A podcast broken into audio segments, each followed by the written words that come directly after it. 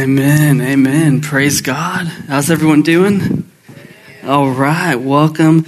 Uh, thank you for joining us this Sunday morning. My name is Pastor Alberto. I serve here as the lead pastor of this church, and I have the honor and privilege to lead it alongside co elder Thaddeus. And we want to welcome you and thank you for joining us in person and online. Uh, I'm really excited because uh, Advent is one of my favorite, favorite times on the calendar. And uh, Advent simply is a Latin word, uh, or comes from a Latin word that means um, arrival or, or, the appearing, and it's in reference to the arrival of Jesus.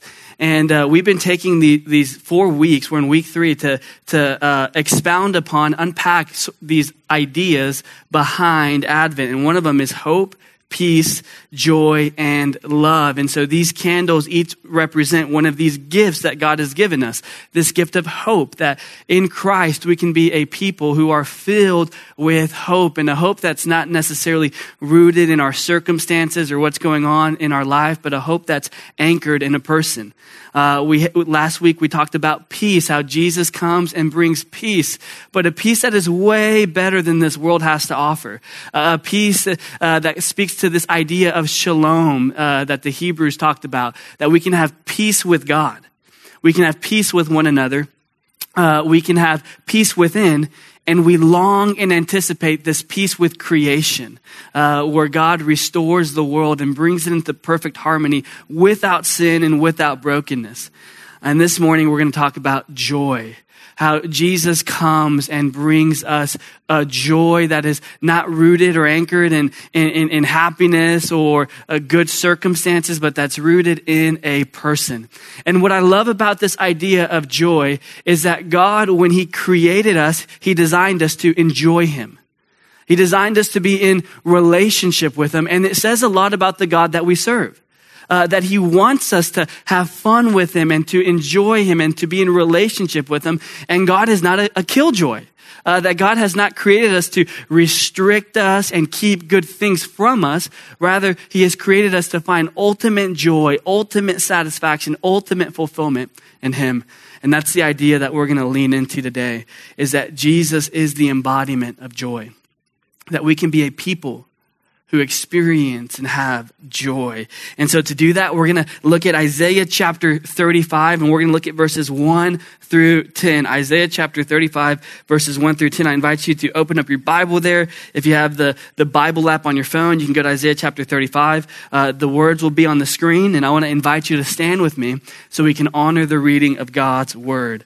Isaiah chapter 35 verses 1 through 10. It says this The wilderness and the dry land shall be glad. The, de- the desert shall rejoice and blossom like the crocus. It shall blossom abundantly and rejoice with joy and singing. The glory of Lebanon shall be given to it, the majesty of Carmel and Sharon. They shall see the glory of the Lord, the majesty of our God. Strengthen the weak hands and make firm the feeble knees. Verse 4 Say to those who have an anxious heart, Be strong, fear not. Behold, your God will come with vengeance. With the recompense of God, he will come and save you. Then the eyes of the blind shall be opened, and the ears of the deaf unstopped. Then shall the lame man leap like a deer, and the tongue of the mute sing for joy. For waters break forth in the wilderness and streams in the desert. The burning sand shall become a pool, and the thirsty ground springs of water. In the haunt of jackals where they lie down, the grass shall become reeds and rushes, and a highway shall be there. And it shall be called the way of holiness. The unclean shall not pass over it. It shall belong to those who walk on the way. Even if they are fools, they shall not go astray. No lion shall be there, nor shall any ravenous beast come upon it. They shall not be found there, but the redeemed shall walk there. And the ransomed of the Lord shall return and come to Zion with singing. Everlasting joy shall be upon their heads. They shall obtain gladness and joy, and sorrow and sighing shall flee away. This is the word of the Lord. You may be seated. We just read a lot, and so we're going to break that down into two points. The first one is far from home, And the second is the way back home. If you're taking notes, point one, far from home. And point two, the way back home. Let's pray.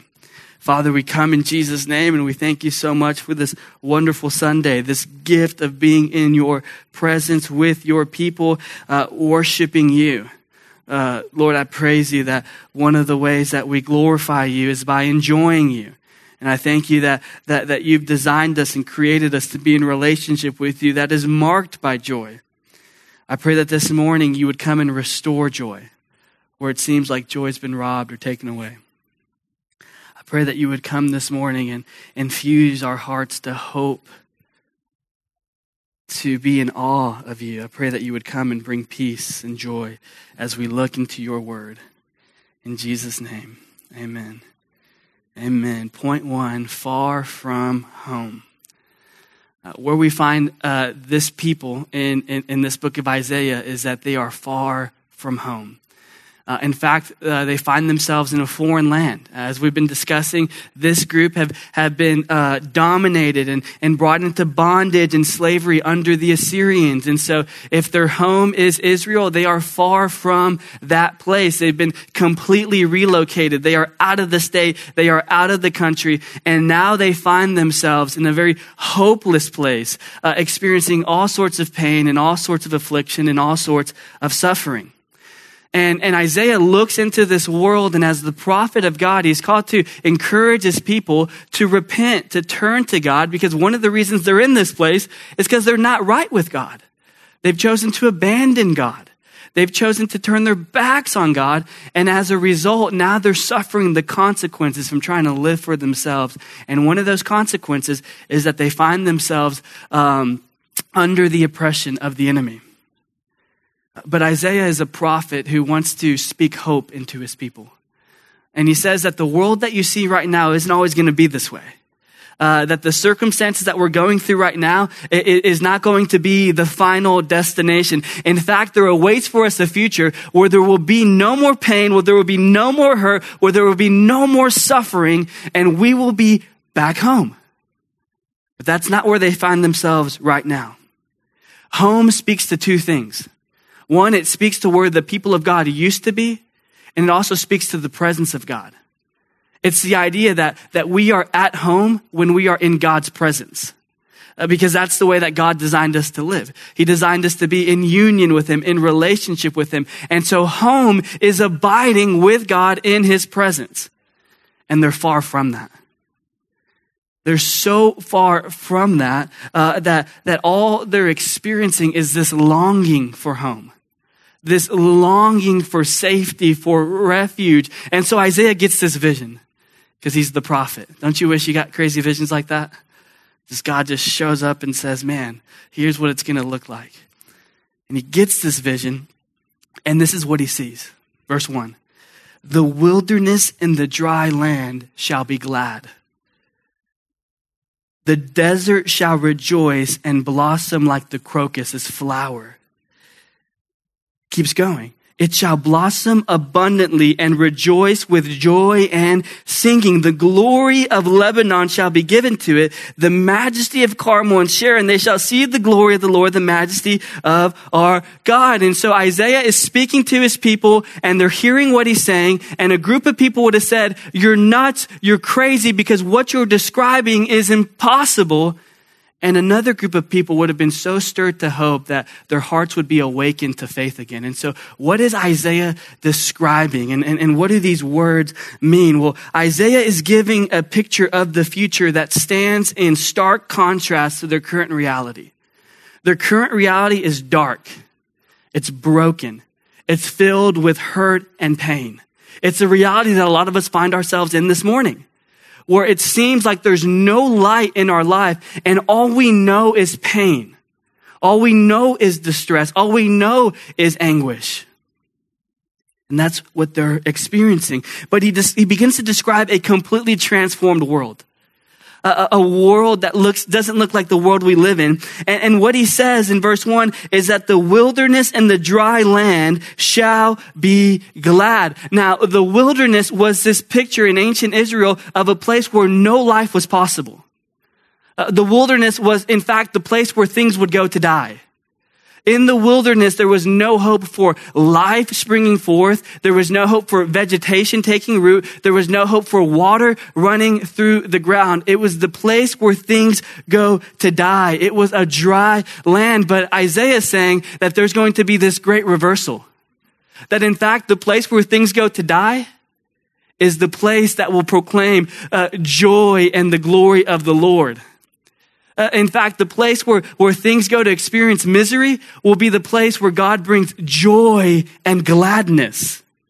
And it says the desert shall rejoice and blossom like the crocus. And so, he inserts this the glory of Lebanon shall be given to it, and the majesty of Carmel and Sharon. And so we're going to nerd out for a minute just so we can uh, really lean into what Isaiah is saying. So the glory of Lebanon was, was most likely this reference to Mount Hermon, which was the highest mountain in Israel.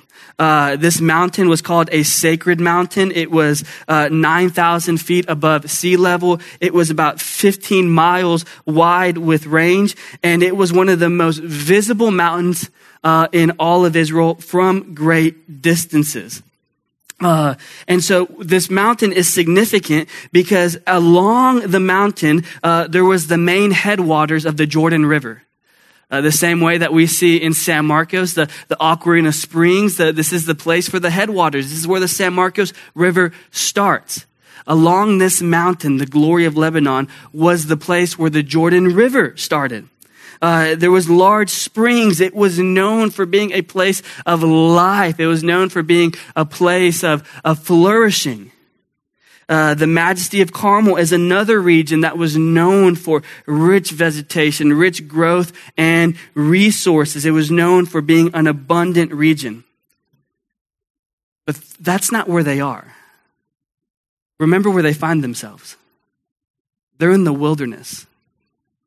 They're in the place where there is no abundant rain. There is no streams of water flowing that you can drink from and be refreshed in. There is no good soil to take root, to plant seeds that take root, that yield great harvest, that, that would be nourishing to your body. They are in the wilderness. They are far from home.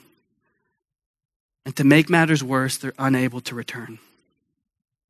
They've been conquered. They've been brutalized and there is pain. They are, they are homesick. They are in a dry land. But what Isaiah is saying is that this dry land will be far greater than the most rich, abundant places that you know.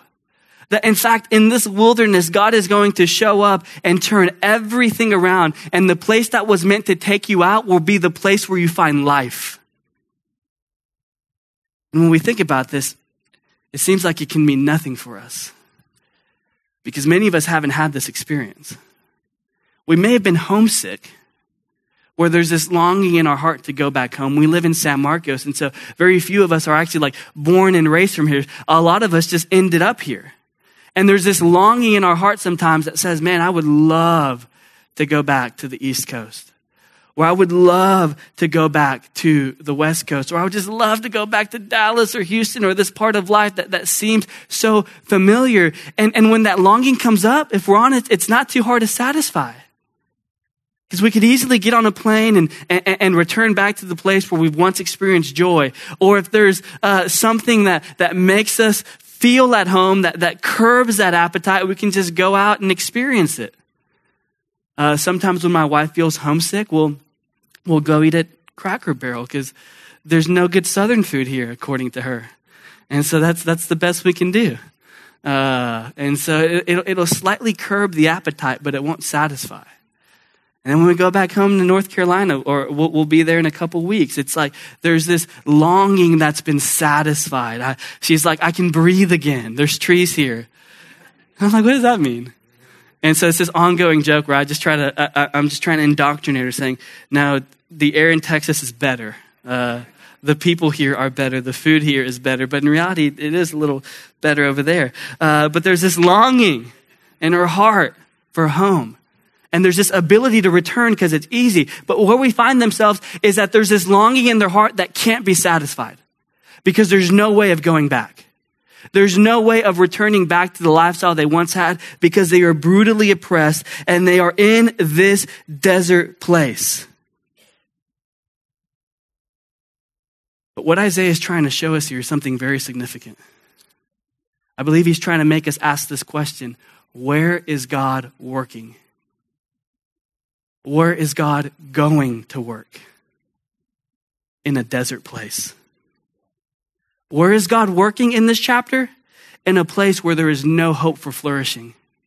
Where is God working in this chapter? In a place where things go to die. Where is God moving? In a place where there is no hope for life. In this place where they are far from home and far from where they should be with God, God will draw so close that his presence alone will bring about a complete transformation. He will bring breakthrough. He will bring joy. He will bring growth in a place and area that is not conducive for life. And why does this matter? What does this mean for you and I?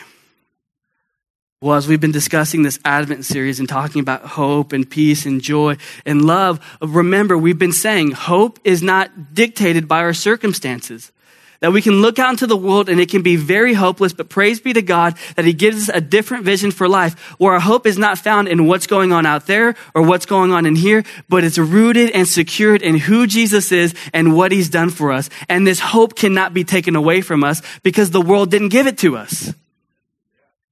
And we look into the world and where it seems like there's an incredible amount of disruption and chaos, and we think to ourselves, where can I find peace out there?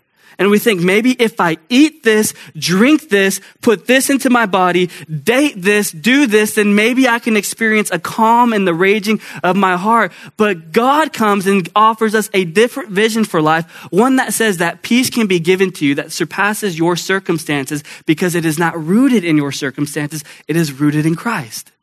And so as we abide in him and enjoy him, he gets his peace inside of us that cannot be taken away from us because the world didn't give it to us. And the same thing can be said about joy. That what we see here happening in this chapter is that joy is not dependent upon our circumstances. It is dependent upon a person who is bringing new life in places where things go to die. Joy is not dependent upon circumstances or the ideal set of events happening in our lives that make us feel happy. Joy is God showing up in the desert and bringing about a complete transformation through his presence alone. Church, this is really good news because God is bringing you joy in the desert, not paradise. We serve a God who can bring joy in the desert, not paradise. When hope gets lost, when peace is robbed, God is transforming the wilderness and the desert. The wilderness becomes the place of hope, becomes the place of peace, becomes the place of joy. Think about what this means for you and I. We have the tendency, myself included, to confuse joy with happiness and believe that joy is found in the most ideal set of circumstances. Having the best job will bring joy into my life. Because the good job means I have the good money and the better money leads to less arguments at home about where the money is going. And now there's a sense of security and stability and I can have some breathing room and, uh, boom, joy. We have the tendency to believe that joy is found in the most ideal set of circumstances. If I can graduate college and get this degree and have this job, then the things that made me anxious while I was a student will cease to be there. And I will finally come alive and experience life, only to experience the same old problem in a different circumstance. We think to ourselves, maybe joy is found in achieving this life. By the time I'm 30, 40, 50, 60, here's what I want to be said about me. And here's how much money I want in the bank and how many houses I want to leave for my kids and, and the type of lifestyle that I want to live, thinking that if we get there, joy will be waiting for us. But this scripture says that joy is not dependent upon our circumstances Joy is found in a person. And so we can build the lives that we want to build with our bare hands, thinking that it will produce joy, when Jesus has made it available the entire time as a free gift of mercy and grace. We believe the most ideal circumstances bring us joy. And we believe this because the current set of circumstances we have aren't bringing us joy. And, church, let me encourage you by reminding you that in a desert place, in a place where there is no hope for flourishing, in a place where there is no hope for life, God is at work. And so, what that means for you and I is that in the places that we're not finding joy, uh, that we're not experiencing God, uh, God is more than able of stepping into those places and crafting a joy in our heart that reminds us that this comes from God, uh, this is from God, and it's not dependent on what I'm doing or, or, or, or where I'm at in life. Rather, it's a gift from God. Joy is exclusively, I believe, a Christian word. Because joy, the scriptures show us, is exclusively a gift from God. That's something the world can give us. It comes from relationship with the Lord. And it's in this place where they are far from God and far from where they should be with God that God will begin to draw near and bring transformation and bring joy that is found in a person and not a set of circumstances. So how is this transformation and joy possible? Point two the way back home. Let's look at verse 8. And a highway shall be there, and it shall be called the way of holiness. The unclean shall not pass over it. It shall belong to those who walk on the way. Even if they are fools, they shall not go astray. No lion shall be there, no, nor shall any ravenous beast come upon it.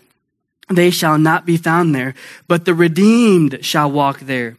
And the ransomed of the Lord shall return and come to Zion with singing Everlasting joy shall be upon their heads. They shall obtain gladness and joy, and sorrow and sighing shall flee away. I am so excited to unpack this. Uh, when I get really excited, I get really unproductive. And so as I was reading this and thinking about it, I found myself just like walking laps around the church because I just wanted to do everything except just start typing what's on my mind because that's what happens when I get excited. I just, I, I don't know why I get less productive. And so it took a lot out of me to put these thoughts together. And I'm sharing that because I want you to share in this joy because th- what we're about to read is an amazing promise from God. Remember, they are exiled and far from home. But Isaiah is saying it won't always be like this. They will return home, but when they go back, everything will be different. And in fact, there will be a highway that takes them home. I-35 with no traffic. Speed limit is whatever you feel comfortable driving and you'll arrive and it will be glorious. And he says that this highway is the way to everlasting joy. Uh, this highway is the way to everlasting joy because it is the pathway back to God's presence. And what is this pathway called? He calls it the way of holiness.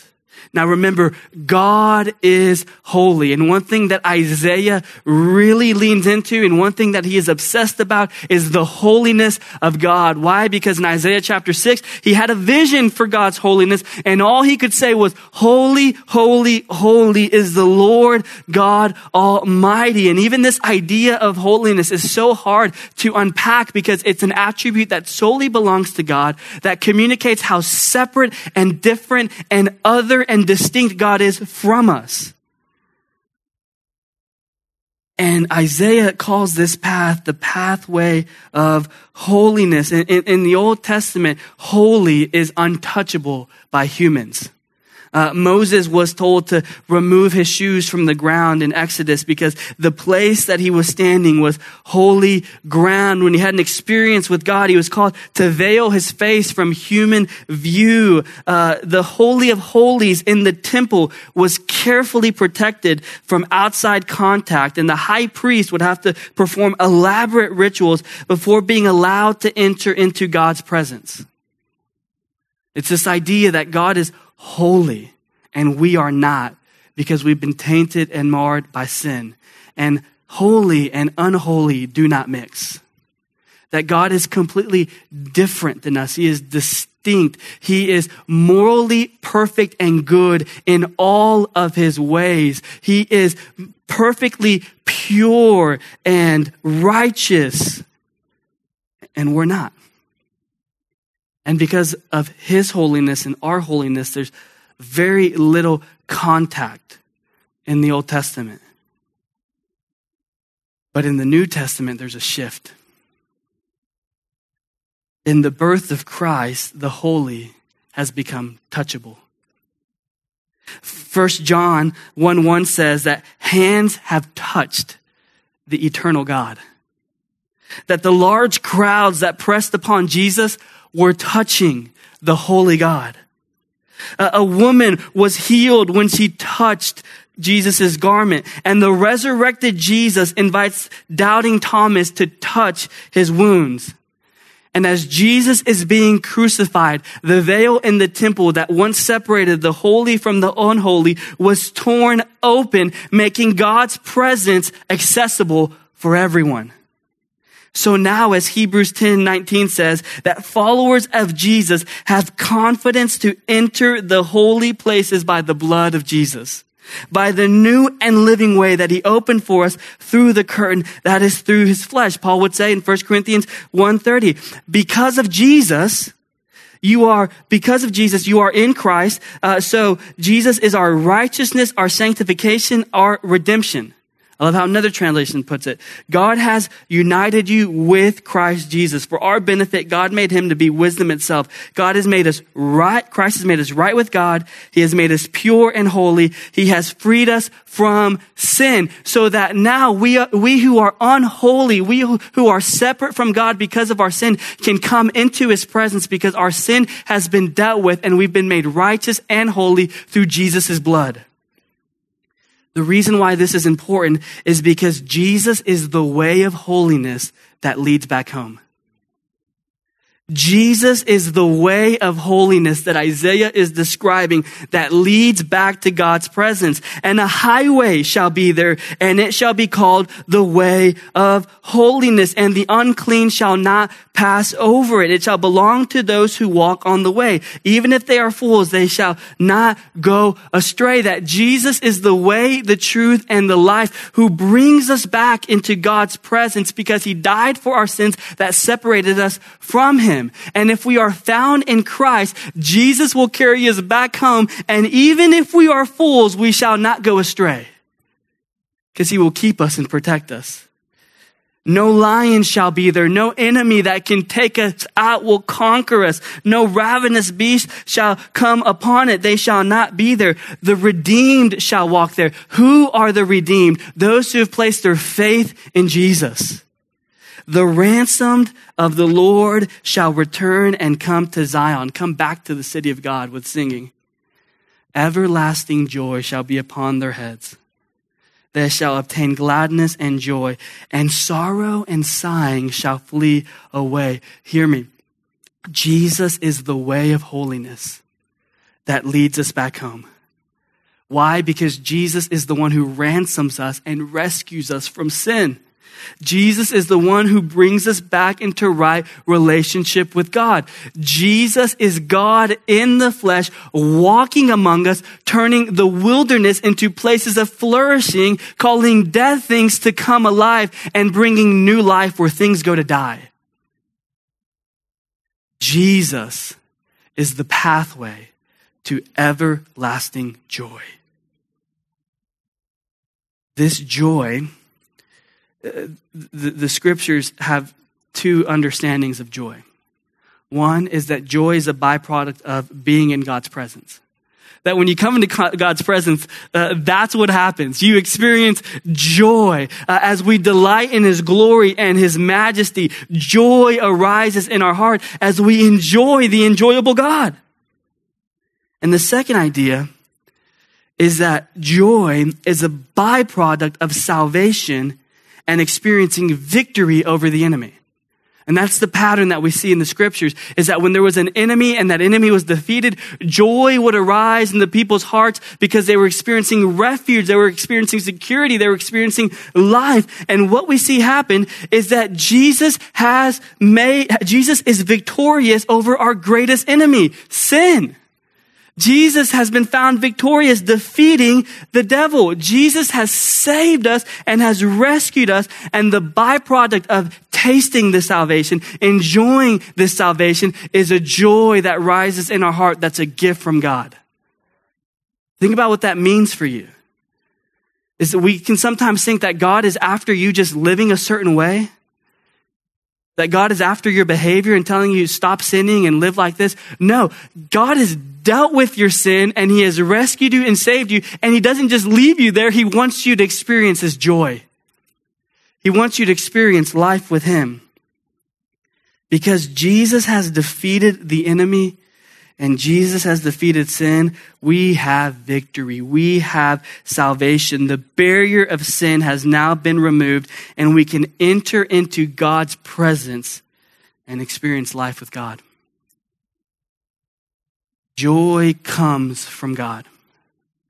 Joy doesn't come from fabricating the most ideal set of circumstances.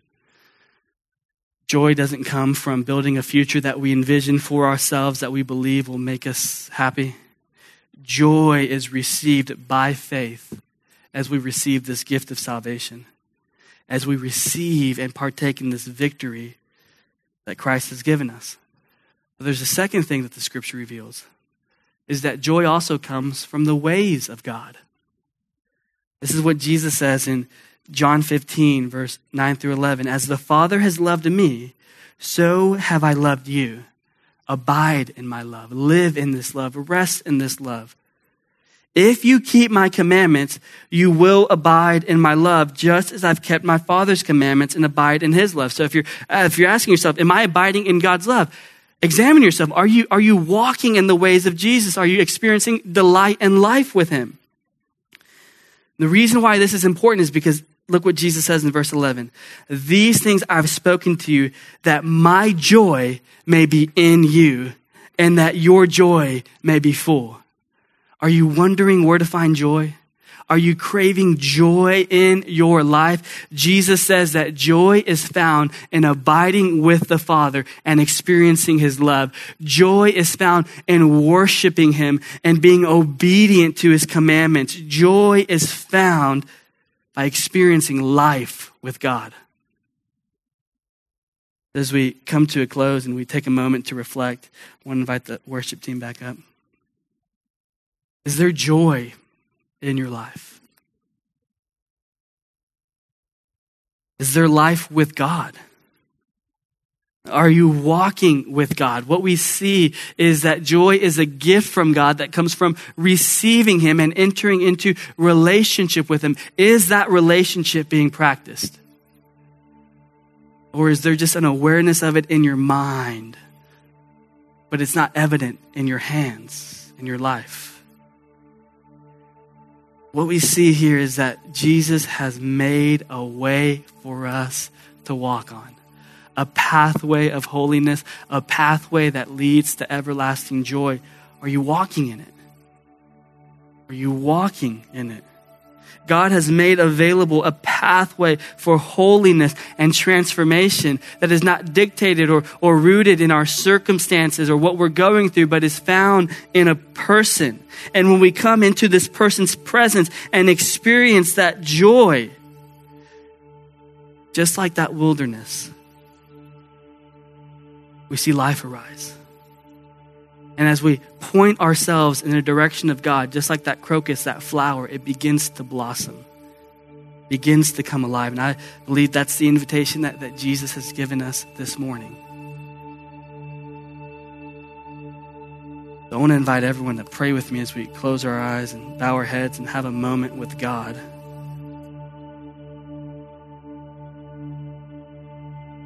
Joy is this fruit of right relationship with God, walking with Him, abiding with Him. And maybe you're not right with God this morning. Maybe you know for a fact that, that, that you find yourself in a deserted place of brokenness and darkness, and it's because you willingly walked yourself there.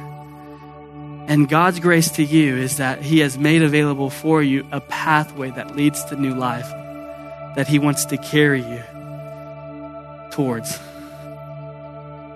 and come bring hope and joy and peace and new life where it seems like things are just going to die. And this morning, if you want to get right with God and, and you want to bring yourself to His presence and, and, and, and practice this gift of repentance and saying, Lord, I, I want to turn away from living for myself and I, I want to live for you. I want to stand with you in that moment as you take that step of faith. And if you know that's you this morning, would you raise your hand so I can pray for you?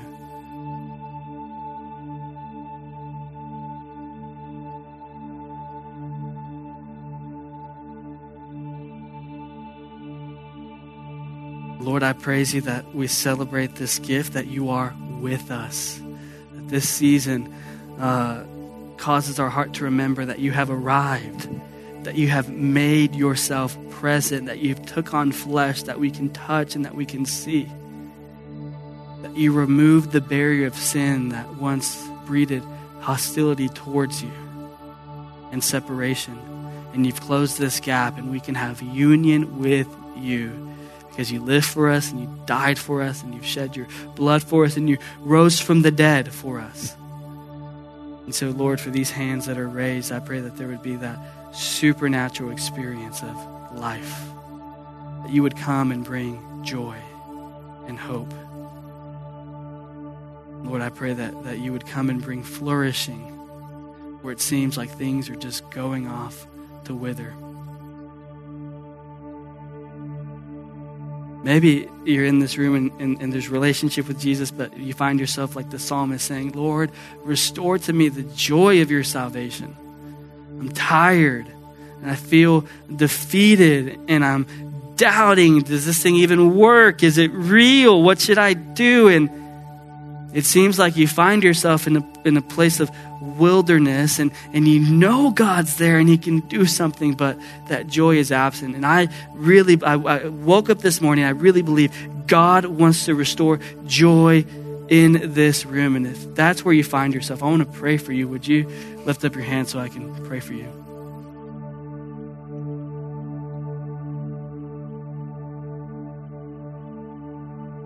Lord, I I ask that you would come and, and do what I read in Acts this morning that as Paul was preaching the gospel and lives were being transformed and your word was going forth and going out, the Holy Spirit came and filled the disciples with your presence and with joy. And Father, I just believe you want to do that right now. I, I pray that, that you would come fill us with the Holy Spirit and with your joy.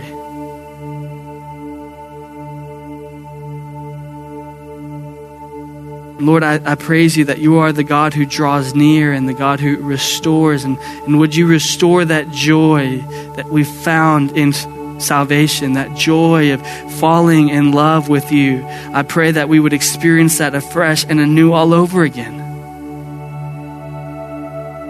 Lord, I pray that you would come and revive these parts of our hearts that feel dry. I ask that you would come and bring about a transformation. The one that we read about in Isaiah. Would you come make us come alive in your joy and your presence this morning? In Jesus' name.